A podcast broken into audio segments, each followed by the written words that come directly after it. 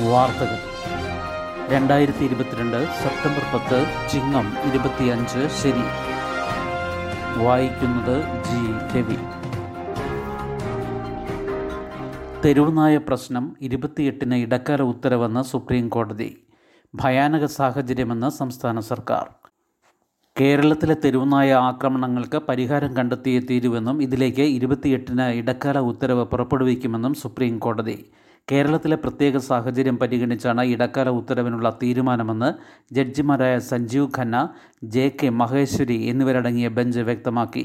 ഇരുപത്തിയെട്ടിനകം പരിഹാര നിർദ്ദേശങ്ങൾ കേരള സർക്കാർ ഉൾപ്പെടെയുള്ള കക്ഷികൾ നൽകണമെന്നും കോടതി ആവശ്യപ്പെട്ടു. തെരുവുനായകളുമായി ബന്ധപ്പെട്ട് ഭയാനകമായ സാഹചര്യം നിലനിൽക്കുന്നുണ്ടെന്ന് കേരള സർക്കാരും കോടതിയിൽ പറഞ്ഞു. തെരുവുനായ്ക്കളുടെ എണ്ണം കൂടി വരുന്നതും കുട്ടികളെ ആക്രമിക്കുന്നുവെന്നതും കേരള സർക്കാരും പ്രധാന ഹർജിക്കാർക്ക് വേണ്ടി ഹാജരായ വി കെ ബിജുവും കോടതിയിൽ ചൂണ്ടിക്കാട്ടി. കേന്ദ്ര നിയമം തടസ്സമെന്ന് കേരളം. അലഞ്ഞുതിരിഞ്ഞു നടക്കുന്ന നായ്ക്കളെ കൊല്ലാൻ പഞ്ചായത്തി രാജ് നഗരസഭാ നിയമങ്ങളിൽ വ്യവസ്ഥയുണ്ട്. എന്നാൽ മൃഗങ്ങൾക്കെതിരായ ക്രൂരത തടയലുമായി ബന്ധപ്പെട്ട കേന്ദ്ര സർക്കാർ നിയമപ്രകാരം പേവിഷബാധ സ്ഥിരീകരിച്ചതും അക്രമകാരികളായതുമായ നായ്ക്കളെ മാത്രമേ കൊല്ലാൻ പാടുള്ളൂ. അലഞ്ഞു തിരിയുന്ന എല്ലാ നായ്ക്കളെയും കൊല്ലാൻ പാടില്ലെന്ന വാദം കേന്ദ്ര നിയമത്തിന്റെ അടിസ്ഥാനത്തിൽ ഹൈക്കോടതി ശരിവച്ചു. കേന്ദ്ര നിയമം തടസ്സമായി നിൽക്കുന്ന നിയമപ്രശ്നത്തിന് പരിഹാരം വേണമെന്നാണ് കേരളത്തിന്റെ ആവശ്യം. സംസ്ഥാന ചട്ടങ്ങൾ പാലിച്ചുകൊണ്ട് തെരുവു നായ്ക്കൾക്കെതിരെ നടപടിയെടുക്കാൻ അനുവദിക്കണമെന്ന് കേരള സർക്കാരിന് വേണ്ടി അഭിഭാഷകരായ വി ഗിരിയും സ്റ്റാൻഡിംഗ് കൗൺസിൽ സി കെ ശശിയും വാദിച്ചു. സിദ്ദീഖ് കാപ്പന് ജാമ്യം. യു പി പോലീസ് അറസ്റ്റ് ചെയ്ത് രണ്ട് വർഷത്തോളമായി ജയിലിലിട്ടിരിക്കുന്ന മലയാളി മാധ്യമ പ്രവർത്തകൻ സിദ്ദിഖ് കാപ്പന് സുപ്രീം കോടതി ജാമ്യം അനുവദിച്ചു. യു പിയിൽ ദലിത് പെൺകുട്ടിയെ പീഡിപ്പിച്ച് കൊലപ്പെടുത്തിയ ഹത്രാസിലേക്കുള്ള യാത്രയ്ക്കിടെ രണ്ടായിരത്തി ഇരുപത് ഒക്ടോബർ ആറിനാണ് കാപ്പനെ അറസ്റ്റ് ചെയ്തത്.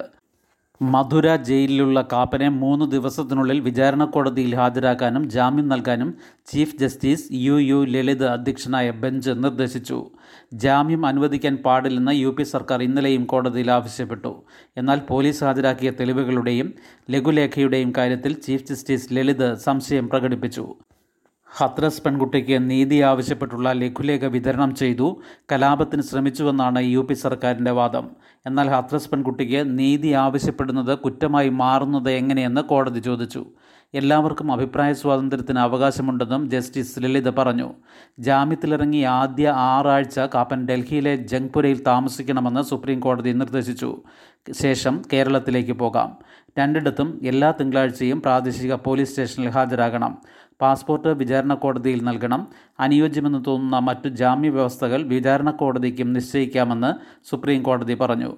കാപ്പിനു വേണ്ടി അഭിഭാഷകരായ കപിൽ സിബലും ഹാരിസ് ബീരാനും ഹാജരായി. യു പി സർക്കാരിനു വേണ്ടി മഹേഷ് ജിത്മാലിനി ഹാജരായി. അതിർത്തി ശാന്തമാക്കാൻ ഇന്ത്യ ചൈന നീക്കം ഹോട്ട് സ്പ്രിംഗിൽ നിന്ന് സേനാ പിന്മാറ്റം ആരംഭിച്ചു. സംഘർഷമൊഴിഞ്ഞാൽ മോദി ചിൻപിങ് കൂടിക്കാഴ്ച കിഴക്കൻ ലഡാക്കിൽ രണ്ടായിരത്തി ഇരുപത് മെയ് മുതൽ സംഘർഷം നിലനിന്ന ഗോഗ്ര ഹോട്ട് സ്പ്രിങ്ങിൽ നിന്ന് ഇന്ത്യയുടെയും ചൈനയുടെയും സേനാ പിന്മാറ്റം തിങ്കളാഴ്ച പൂർത്തിയാകും. വ്യാഴം രാവിലെ എട്ട് മുപ്പത് മുതലാണ് പട്രോൾ പോയിന്റ് പതിനഞ്ചിൽ നിന്ന് പിന്മാറ്റം ആരംഭിച്ചത്. ഈ ഭാഗത്ത് സൈന്യത്തെ വിന്യസിക്കുന്നത് ഘട്ടം ഘട്ടമായി അവസാനിപ്പിക്കാനും ഇരു രാജ്യങ്ങളും തീരുമാനിച്ചു. കഴിഞ്ഞ വർഷം പാങ്കോങ് തടാകത്തിന്റെ വടക്ക് കിഴക്കൻ തീരങ്ങളിൽ നിന്നുള്ള സേനാ പിന്മാറ്റത്തിന് ശേഷമുള്ള സുപ്രധാനമായ നടപടിയാണ് ഇത്. തന്ത്രപ്രധാനമായ ഹോട്ട് സ്പ്രിംഗിൽ നിന്നുള്ള പിന്മാറ്റത്തിന് ചൈന സമ്മതിച്ചതോടെ പ്രധാനമന്ത്രി നരേന്ദ്രമോദിയും ചൈനീസ് പ്രധാനമന്ത്രി ഷീ ജിൻപിങ്ങും തമ്മിലുള്ള കൂടിക്കാഴ്ചയ്ക്ക് വഴിയൊരുങ്ങിയേക്കും. രണ്ടായിരത്തി പത്തൊൻപതിൽ മഹാബലിപുരത്ത് ഇരു നേതാക്കളും കൂടിക്കാഴ്ച നടത്തിയ ശേഷമാണ് കിഴക്കൻ ലഡാക്കിൽ ചൈന അതിക്രമം നടത്തിയത്. പട്രോൾ പോയിന്റ് പതിനഞ്ചിൽ നിന്ന് പോയിന്റ് പതിനാറും കടന്ന് ഇന്ത്യ പിന്മാറണമെന്ന ചൈനയുടെ ആവശ്യം ഇന്ത്യ അംഗീകരിച്ചിരുന്നില്ല.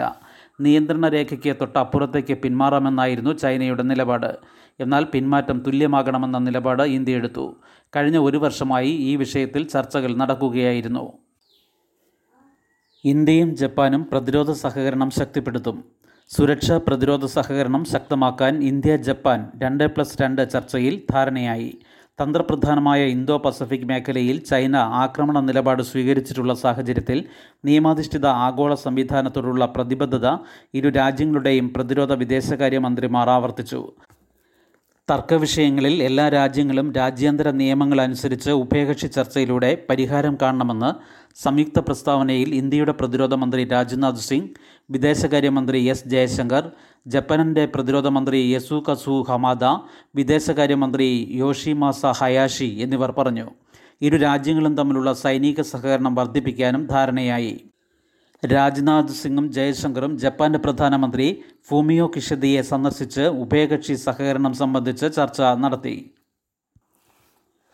മാനവ വികസന സൂചികയിൽ ഇന്ത്യ ഒരു പടി താഴേക്ക് നൂറ്റി തൊണ്ണൂറ്റിയൊന്ന് രാജ്യങ്ങളിൽ ഇന്ത്യ നൂറ്റി മുപ്പത്തിരണ്ടാമത് ഐക്യരാഷ്ട്ര സംഘടനയുടെ വികസന പദ്ധതി അനുസരിച്ചുള്ള മാനവ വികസന സൂചികയിൽ നൂറ്റി തൊണ്ണൂറ്റിയൊന്ന് രാജ്യങ്ങളിൽ ഇന്ത്യ നൂറ്റി മുപ്പത്തിരണ്ടാമതായി ഇന്ത്യയുടെ എച്ച് ഡി ഐ മൂല്യം പൂജ്യം പോയിന്റ് ആറ് മൂന്ന് മൂന്ന് ശരാശരി ജീവിത ദൈർഘ്യത്തിൽ വന്ന ഇടിവാണ് പ്രധാനമായും വിനയായത്. അറുപത്തി ഒൻപത് പോയിന്റ് ഏഴിൽ നിന്ന് അറുപത്തിയേഴ് പോയിന്റ് രണ്ടായി കുറഞ്ഞു. ഒരു രാഷ്ട്രത്തിന്റെ ആരോഗ്യം വിദ്യാഭ്യാസം ശരാശരി വരുമാനം എന്നിവ അടിസ്ഥാനമാക്കിയാണ് മാനവ വികസനം കണക്കാക്കുന്നത്. കോവിഡ് മഹാമാരിയുടെ പിടിയിലായിരുന്ന രണ്ടായിരത്തി ഇരുപത് ഇരുപത്തി ഒന്ന് വർഷങ്ങളിൽ ആഗോളതലത്തിൽ മാനവ വികസനം കുറഞ്ഞു. കഴിഞ്ഞ മുപ്പത്തിരണ്ട് വർഷത്തിൽ ആദ്യമായി ആഗോളതലത്തിൽ മാനവ വികസനം പിന്നോട്ടായി. ആഗോളതലത്തിൽ ജീവിത ദൈർഘ്യം രണ്ടായിരത്തി പത്തൊൻപതിലെ എഴുപത്തിരണ്ട് പോയിന്റ് എട്ടിൽ നിന്ന് എഴുപത്തി ഒന്ന് പോയിന്റ് നാല് വർഷമായി കുറഞ്ഞു. അസ്ഥിരതയും ആശങ്കയും എല്ലാ മേഖലയിലും പ്രകടം. ദക്ഷിണേഷ്യയിൽ ബംഗ്ലാദേശും ഭൂട്ടാനും കാര്യമായ മുന്നേറ്റമുണ്ടാക്കിയിട്ടുണ്ട് പുനരുപയോഗ ഊർജം മുതൽ മഹാമാരികൾക്കെതിരായ മുന്നൊരുക്കത്തിന് വരെ കാര്യമായ നിക്ഷേപം സമൂഹ സുരക്ഷ ഉറപ്പാക്കുന്ന ഇൻഷുറൻസ് സാങ്കേതിക സാമ്പത്തിക സാംസ്കാരിക മേഖലകളിൽ നവീന കണ്ടെത്തലുകൾ എന്നിവ ഉറപ്പാക്കുന്ന നയങ്ങൾ റിപ്പോർട്ട് ശുപാർശ ചെയ്യുന്നുണ്ട്. കഴിഞ്ഞ ദശകത്തിൽ ഇന്ത്യ ഇരുപത്തിയേഴ് പോയിന്റ് ഒന്ന് കോടി ആളുകളെ ദാരിദ്ര്യത്തിൽ നിന്ന് കരകയറ്റിയിട്ടുണ്ടെന്നും റിപ്പോർട്ടിൽ പറയുന്നു. ലഹരി മരുന്നിനെതിരെ യോദ്ധാവ്. പദ്ധതി സ്കൂൾ കോളേജ് വിദ്യാർത്ഥികളെ ലക്ഷ്യമിട്ട്. ലഹരി മരുന്നിന്റെ വിതരണത്തിനും ഉപയോഗത്തിനുമെതിരെ വിവിധ വകുപ്പുകളെയും സ്ഥാപനങ്ങളെയും കോർത്തിണക്കി പോരാടാൻ യോദ്ധാവ് എന്ന പുതിയ പദ്ധതിയുമായി സർക്കാർ. വിദ്യാഭ്യാസം ആരോഗ്യം എക്സൈസ് സാമൂഹിക നീതി തദ്ദേശ സ്വയംഭരണ വകുപ്പുകളുടെ സഹായത്തോടെ സ്കൂൾ കോളേജ് യൂണിവേഴ്സിറ്റി വിദ്യാർത്ഥികളെ ലക്ഷ്യമിട്ടാണ് പദ്ധതി. സന്നദ്ധ സംഘടനകളും സാമൂഹിക പ്രവർത്തകരും പദ്ധതിയുടെ ഭാഗമാകും. ലഹരിമരുന്ന് വിരുദ്ധ പ്രവർത്തനങ്ങളിൽ താൽപ്പര്യമുള്ള ഒരു അധ്യാപകനെ വീതം ഓരോ വിദ്യാലയത്തിൽ നിന്നും തെരഞ്ഞെടുക്കും. ഇവർക്ക് രണ്ട് ദിവസത്തെ പരിശീലനം നൽകിയ ശേഷം ലഹരിമരുന്നിന് ഇരയായവരെ കണ്ടെത്താനും ബോധവൽക്കരണം നടത്താനും ചുമതലപ്പെടുത്തും. യോദ്ധാവ് എന്നറിയപ്പെടുന്ന ഇത്തരം അധ്യാപകരുടെ യോഗം പോലീസ് സ്റ്റേഷൻ ഹൗസ് ഓഫീസർമാർ മാസത്തിലൊരിക്കൽ വിളിച്ചു ചേർക്കും. നാർക്കോട്ടിക് സെല്ലിന്റെ ചുമതലയുള്ള ഡിവൈഎസ്പി ആയിരിക്കും നോഡൽ ഓഫീസർ. ജനമൈത്രി വിഭാഗം പോലീസ് ഉദ്യോഗസ്ഥർക്കും പരിശീലനം നൽകി ബോധവൽക്കരണ പ്രവർത്തനങ്ങൾക്ക് ഉപയോഗിക്കും. ആയിരം സ്കൂളുകളിലെ ബോധവൽക്കരണ പ്രവർത്തനങ്ങൾക്ക് എൺപത്തിയെട്ടായിരം സ്റ്റുഡന്റ് പോലീസ് കേഡറ്റുകളെയും രംഗത്തിറക്കും. ജനമൈത്രി പോലീസിന്റെ സഹായത്തോടെ റെസിഡൻസ് അസോസിയേഷനുകളിൽ ആന്റി നാർക്കോട്ടിക് ക്ലബ്ബുകൾ രൂപീകരിക്കും. സമൂഹ ഇലക്ട്രോണിക് മാധ്യമങ്ങളിലൂടെയുള്ള ബോധവൽക്കരണത്തിനായി ലഘുചിത്രങ്ങളും വീഡിയോയും നിർമ്മിക്കും. ലഹരിമരുന്നിന്റെ ഉപയോഗവും കടത്തും സംബന്ധിച്ച വിവരങ്ങൾ സ്വകാര്യമായി പങ്കുവയ്ക്കാൻ ഹെൽപ്പ് ലൈൻ നമ്പർ ഏർപ്പെടുത്തും. ലഹരിമരുന്ന് കേസിൽപ്പെടുന്നവരുടെ ഡാറ്റാബേസ് തയ്യാറാക്കി എല്ലാ പോലീസ് ഉദ്യോഗസ്ഥർക്കും കൈമാറും. ശുഭദിനം. നന്ദി.